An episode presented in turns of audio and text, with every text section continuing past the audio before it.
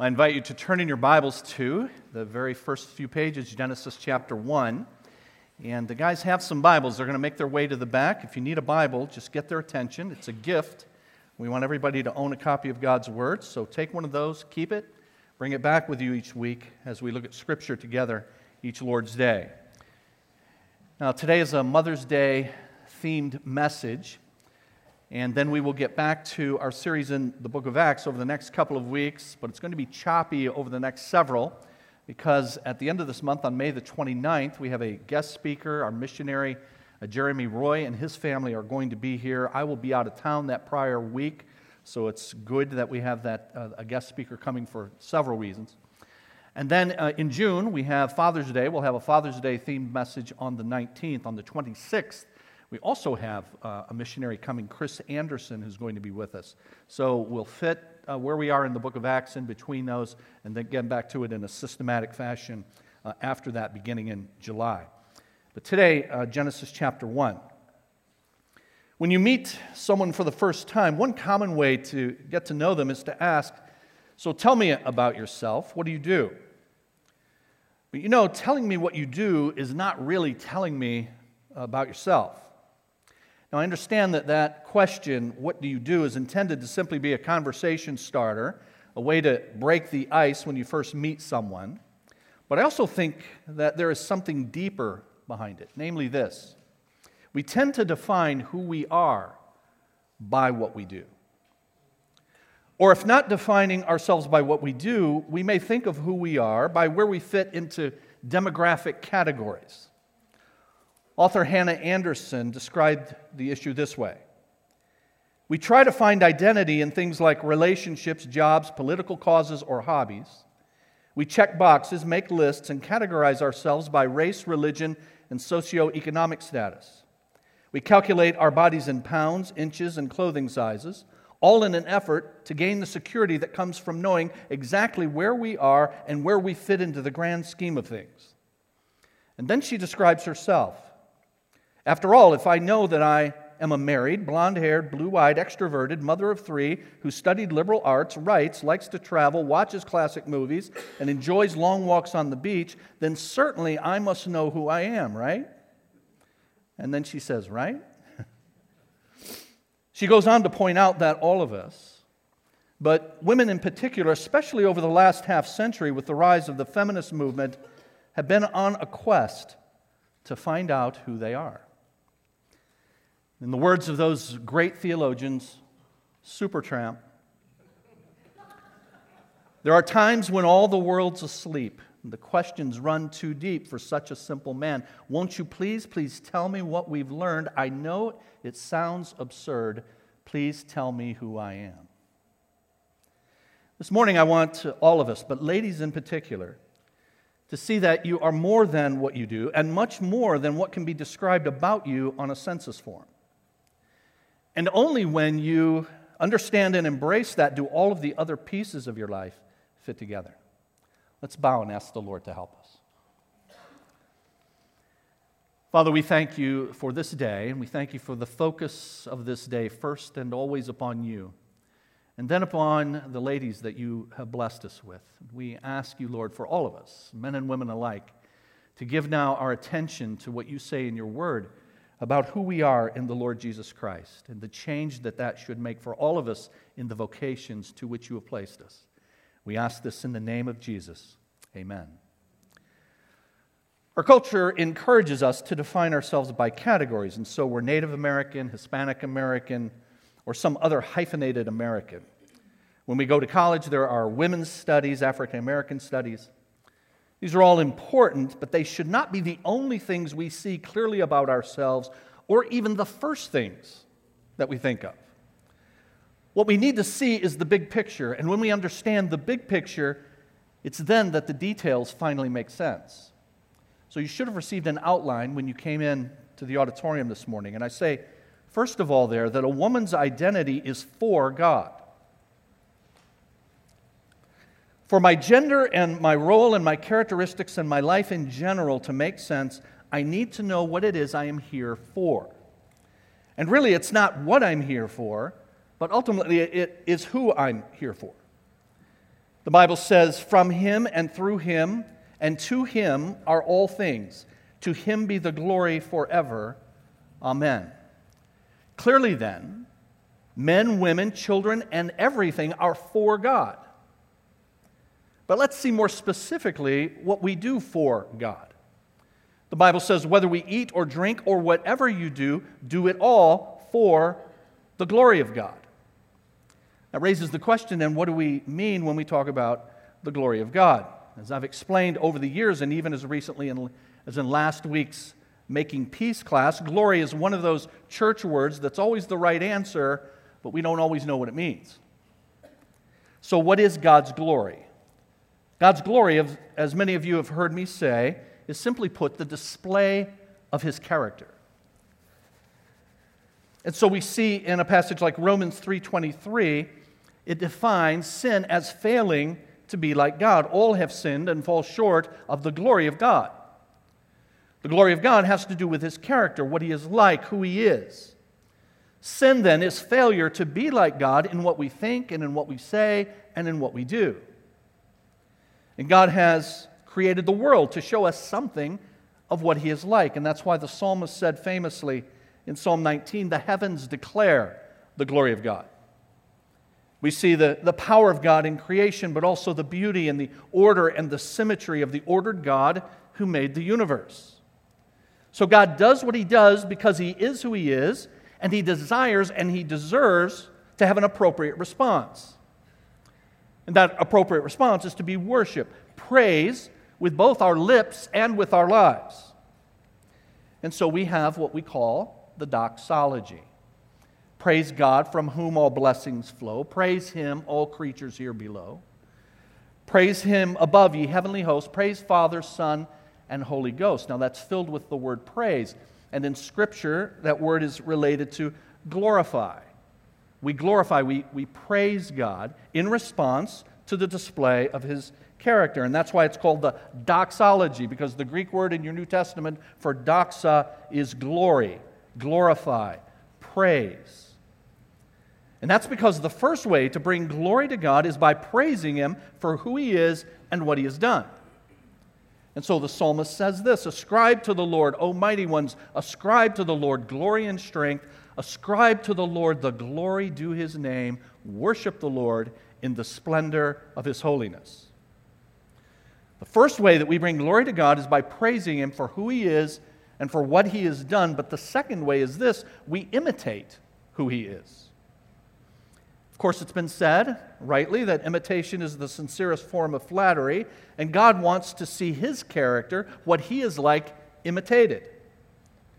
We see God's desire for His own glory at the very beginning of history, in creation. And that's why I've asked you to open your Bibles to Genesis chapter 1. Please look at verse 27. God created mankind in his own image. In the image of God, he created them, male and female, he created them. Now, please notice this. Notice that our identity is first humanity, mankind, made in God's image before we're distinguished as male and female. That is, our primary, our first identity is not even as men and women, but as humans, as image bearers. Whether male or female, we have that in common. And that's why the Bible says that in Christ there is no neither Jew nor Gentile, slave nor free, male and female, for you are all one in Christ Jesus. So when you look at the About section of a person's blog or their Facebook page, it's always filled with demographic and biographical stuff like married, children, single, hobbies, favorite movies, and music. We don't say in describing ourselves human, but if we're not careful, our humanity gets lost in the diversity. Genesis 1:27 is the about me section that God has written for us. And in his about me section, it starts with human, image bearer. You are not first a woman, you are first a human image bearer of God. You are not first a list of check boxes what you do, how you look, your marital status, your likes and dislikes. You are part of God's unique creation, made in His image, and called to reflect that image. So, what is this image? And what does it mean to me? What does it mean to us practically? The image of God in humanity means that we reflect God. God is so intent on having his character displayed that he made humanity in his image to see his reflection in his highest creatures, humanity. And this reflection is not a physical resemblance because the Bible is clear that God is spirit and those who worship him must worship in spirit and in truth. But rather, the image of God is person, a personal and a moral resemblance to God. It's personal in that we have the components of personhood, just as God is a person, and those components of mind, will, and emotion, of thinking, of choosing, and feeling. It's moral in that we have the capacity to reflect God's moral character. When we glorify Him, we're reflecting God back to God in the way we think and talk and act. So it means you and I, all of us, were made to be a mirror of God. And He wants to see His reflection in that mirror everywhere. And that's why the Bible tells us in this opening chapter be fruitful and increase in number. Clothing stores, retail clothing stores, often place lots of mirrors inside them so that you can get a glimpse of how you look and then hopefully buy something to rectify the situation.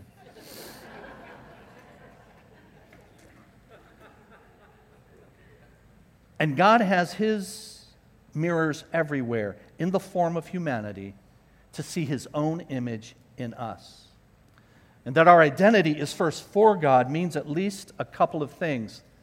First of all, your role is not your identity. We were made to reflect God's image, God's character at all times and in all circumstances. This now begins to fit all the compartments of our lives together work and home, leisure and finance, health and church. In all of these, I'm to praise God for what He is like, and I'm to imitate what God is like in each of these areas, in every area. But the mirrors are, are broken. We're still mirrors, but what we reflect is distorted. And so instead of mirrors in the store, we are mirrors like those you see at the carnival you can still see it's you, but it's a distorted image. The entrance of sin into God's good world means that people no longer accurately reflect his character. And so he made it for that reason. It made us that way for that reason. It's not happening that way. So, what is the solution? God has chosen to use the gospel message to transform people. He created us to reflect Him, and in the gospel, He is recreating us to reflect Him. And that's why Romans 8 says He predestined us to be conformed to the likeness of His Son. We should all be encouraged, friends, that if you belong to Jesus Christ, what is said there in Romans 8:29 will be done because God has determined that it will. When it says he predestined in that verse, it means God determined this would happen before. That's the pre. Beforehand.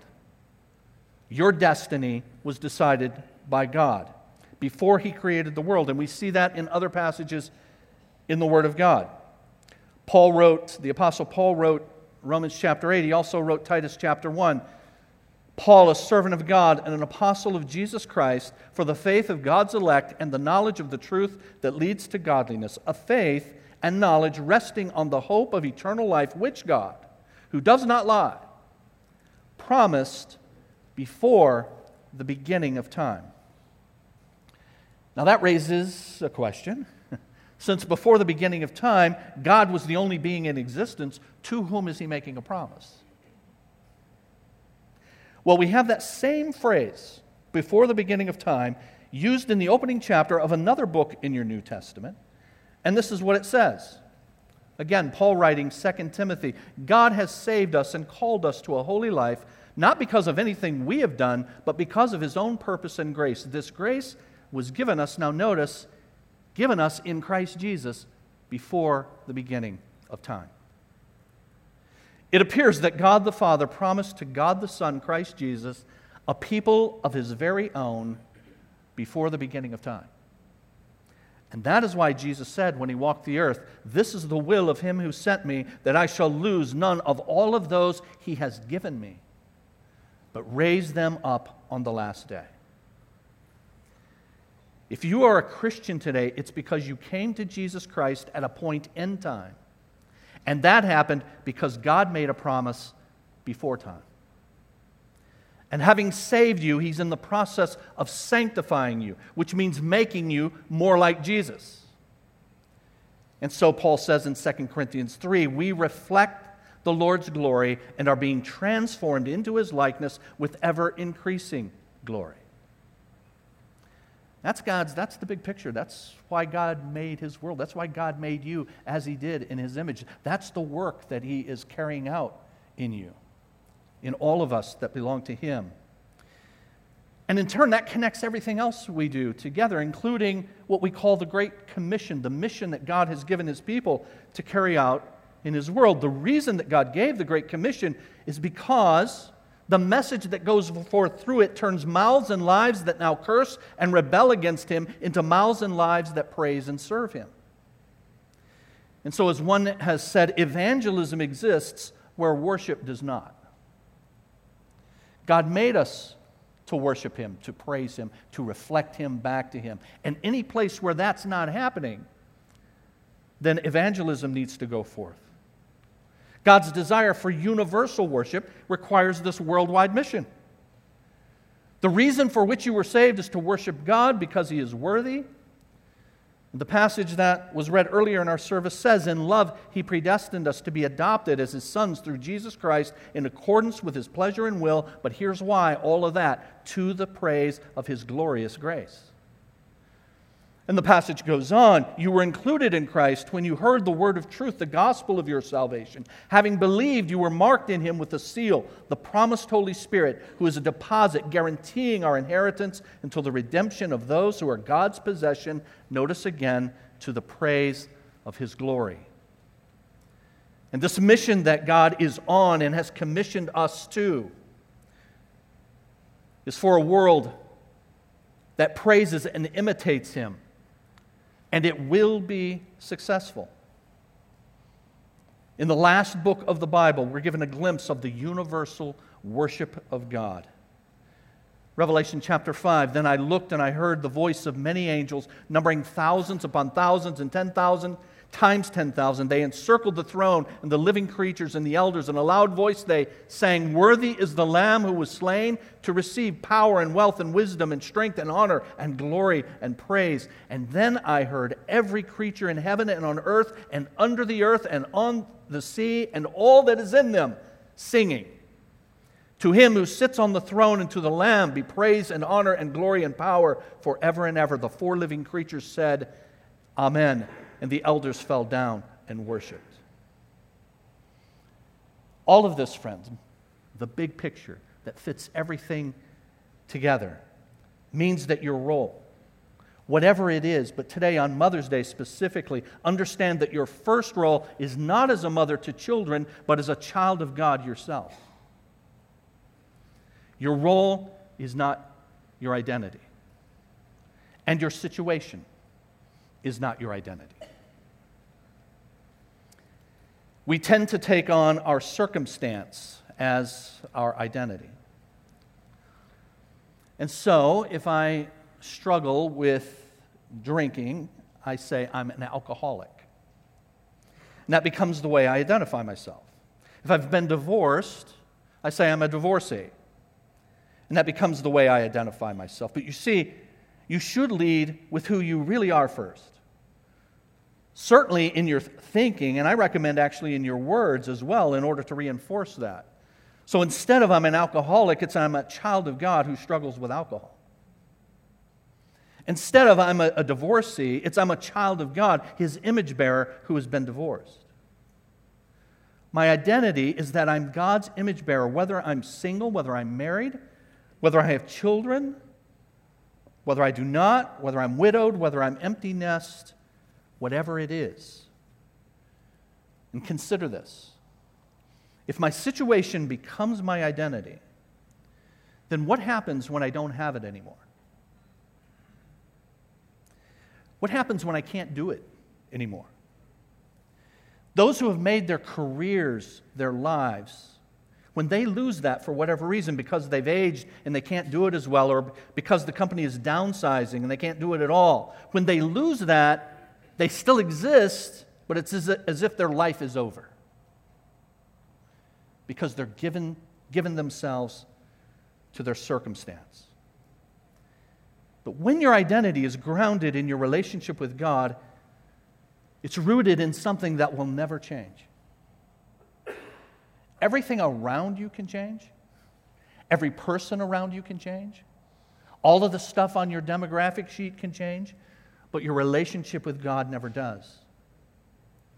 And it's not performance based. The relationship is not maintained by how well you do.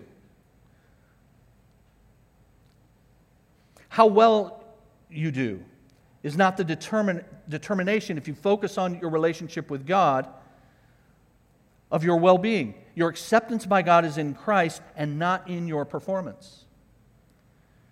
And so, ladies, but all of us, remember that your identity is for God. And a woman's calling is by God.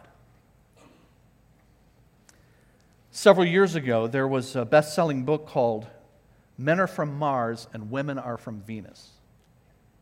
In that book, author John Gray highlighted the many profound differences between men and women. And, and as you see in the title, he suggested that we're so different that it's like we're from different planets.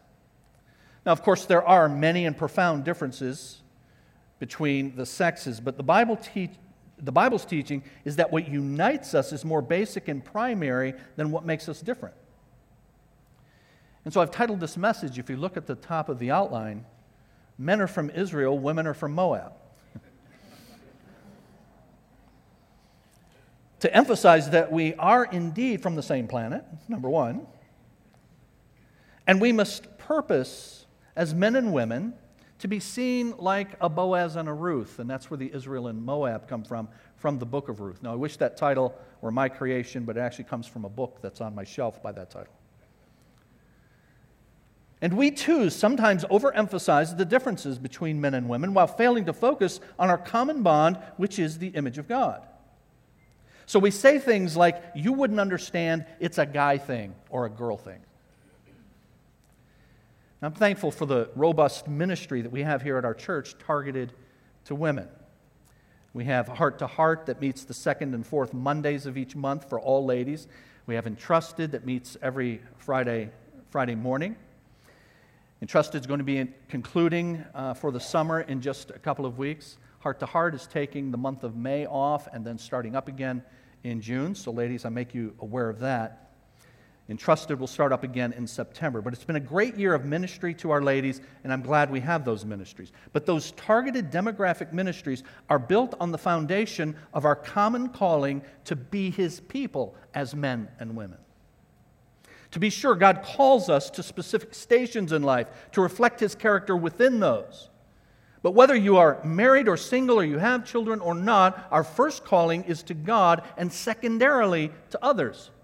Our first calling is to God and secondarily to others. Remember, Jesus said there are two great commandments, and He prioritized them as first and second. Love the Lord your God with all of your heart, all of your soul, all of your mind. This is the first and the greatest commandment.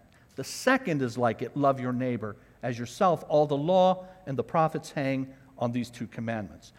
We focus on our horizontal relationships rather than recognizing that the horizontal is controlled by and secondary to the vertical. Love others is second to love God. Love others flows from the fact that we love God. What we must do is see our station in life as arranged and designed by God and pursue our purpose of reflecting Him in it, whatever it is. And so, ladies, if you're not married, you have not missed your calling. If you do not have children, you have not missed your calling. That's because your calling is to Jesus. And whether you're single or married or you have children, is simply the way you carry out that calling to glorify God. And the Apostle Paul underscored the relative unimportance of our situation when he said in 1 Corinthians 7 each of you should remain in the situation which he was in when God called him. Were you a slave when you were called? Don't let it trouble you. Although, if you can gain your freedom, do so. Notice the situation is not the most important thing. Whether it changes or not, you can still fulfill your primary calling to glorify God by serving Him. A woman's identity is for God, her calling is by God, and a woman's life is from God.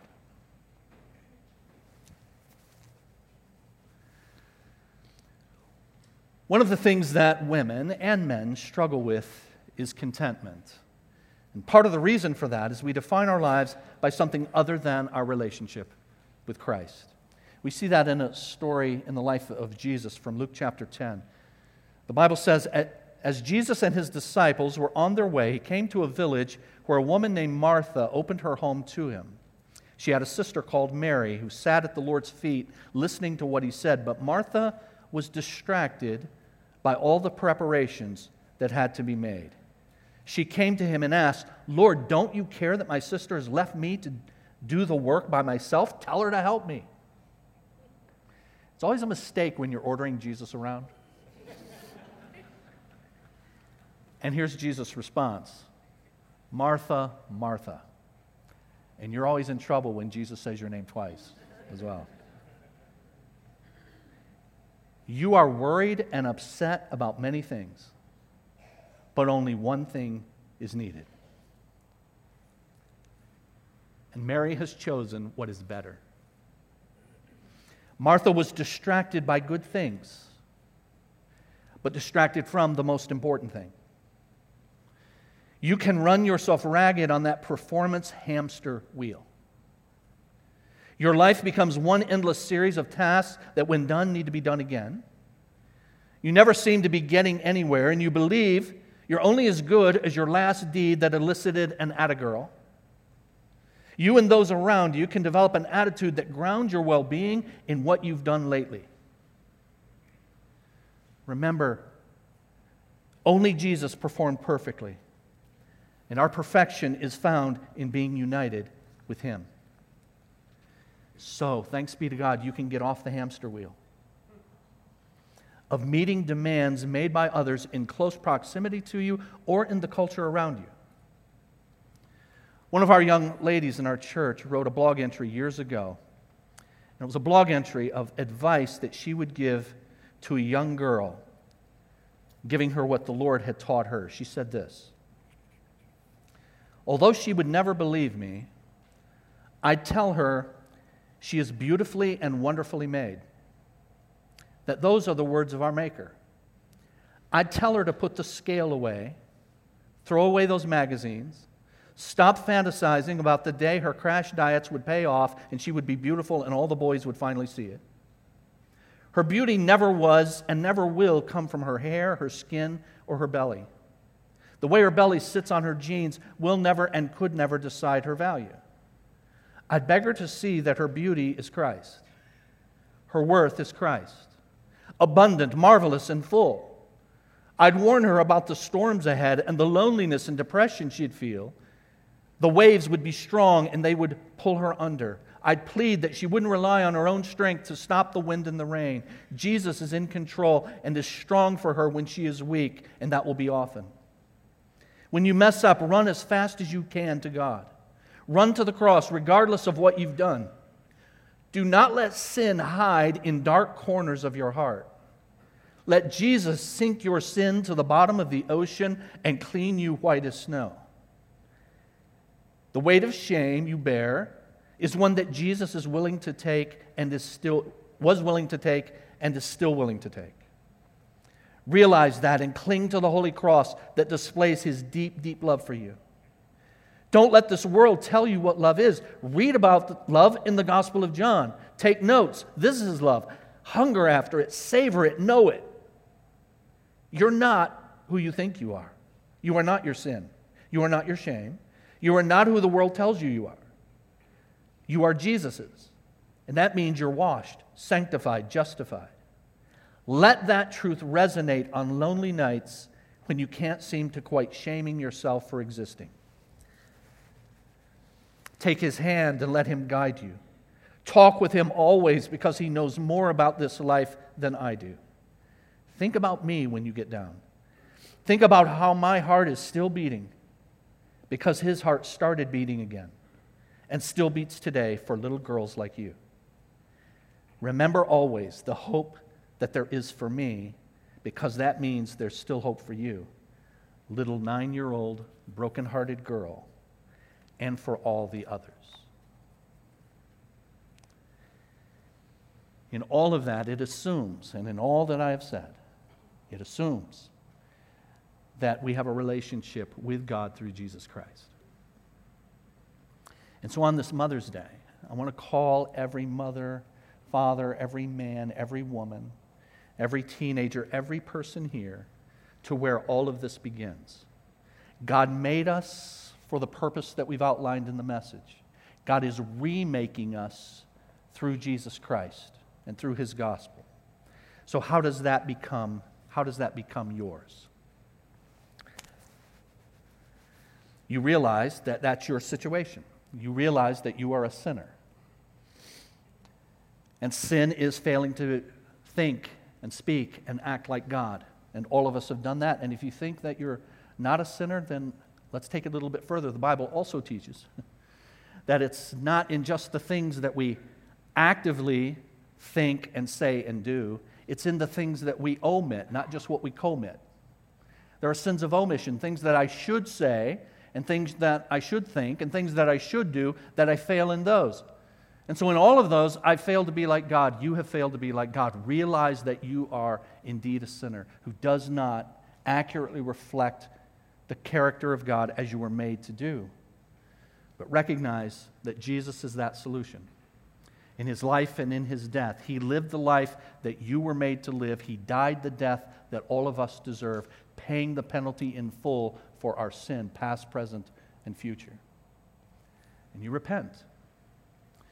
You recognize that my life has all kinds of stuff in it. I can't even remember it, and I couldn't even number it because if it's in my thinking and in my words, it's all too numerous to enumerate. If I go to a confessional booth, I would, I would take eternity for me to lay it out. It's impossible for me to enumerate all of my sin, right? But I repent of my sin as a whole package. Lord, I'm going to go your way now, not my way. I've changed my thinking toward myself and toward you and toward my purpose and toward those around me. That's what repent means a change of mind that leads to a change of life. And you receive Jesus Christ into your life. And when you do that, he starts his reclamation project on you, his restoration project, recreating you into his image. Doesn't happen overnight, to be sure. Won't happen completely this side of heaven, but it happens most certainly over time month by month, year by year. And He's inviting you now to that. And so we're going to pray in just, just a moment. And when we do, I invite you to trust Jesus Christ as your Savior and begin your new life in Him with your brand new identity in Him. Now, here's your take home truth then women, like men, find their fulfillment only in Christ. And I mentioned Hannah Anderson's book, Made for More, at the beginning of the message. Ladies, we've purchased a few dozen of Hannah's book at $11 each. They're available today in our resource center for $5. I feel like I'm a salesman when I'm saying that, but they are heavily discounted for you and they are in our resource center and we recommend it to you. Let's bow before the Lord.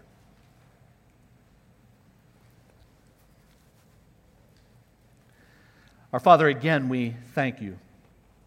We thank you for this day because it is the Lord's day. And it represents on the first day of the week the risen Lord, whose heart did indeed begin to beat again, and who is alive and at the right hand of the Father and is coming again. Lord, we have full confidence in that. We have full confidence that our salvation has been completely accomplished in the Lord Jesus Christ. It was indeed finished on that cross. And God the Father recognized the, the full value of all that the Lord Jesus Christ did in his earthly ministry and signified such by raising him from, from the dead. And so we thank you, Lord, that our life is found in Jesus, our justification is found in him, that we are declared righteous before you, even though we are not, because Jesus was. And so we can stand before you and come before your throne with confidence because Jesus is our high priest. And Lord, that started at a point in time for me at age 19, at a point in time for every person here. But Lord, we would ask you to graciously move on the hearts of some in this room who came in not knowing you as their Savior and bowing their lives before you as Lord. And call them to yourself as well. May this be the day of their spiritual birthday and begin your restoration project in them. And then, Lord, add their voice and add their life to those who are bringing glory to you in all that they say, in all that they do, in all that they think. And we'll give you the praise for accomplishing this. We pray in the name of Jesus. Amen. Now, just before we stand and we're dismissed with a closing song, we have two ladies who are going to uh, look to join our church. So if you ladies will come forward.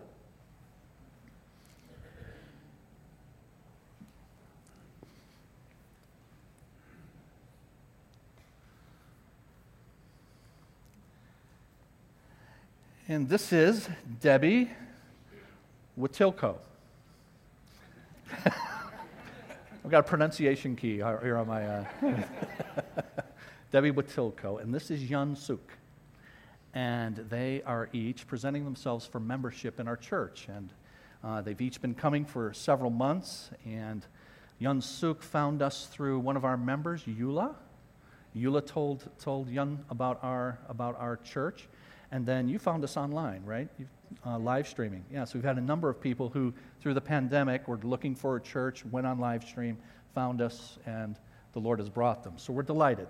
And we've been delighted to get to know you. And we've heard their testimony of salvation.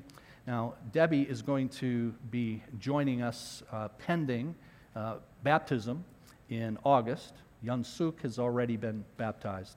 So just making you aware of that. But we've heard their testimony of salvation. They have signed our membership covenant, and we are recommending them for membership. So, all in favor, signify by saying amen. Amen. amen. And any opposed would say no. And no one is saying no, so that's a good thing. Let's stand and be dismissed with our closing song. Welcome, ladies.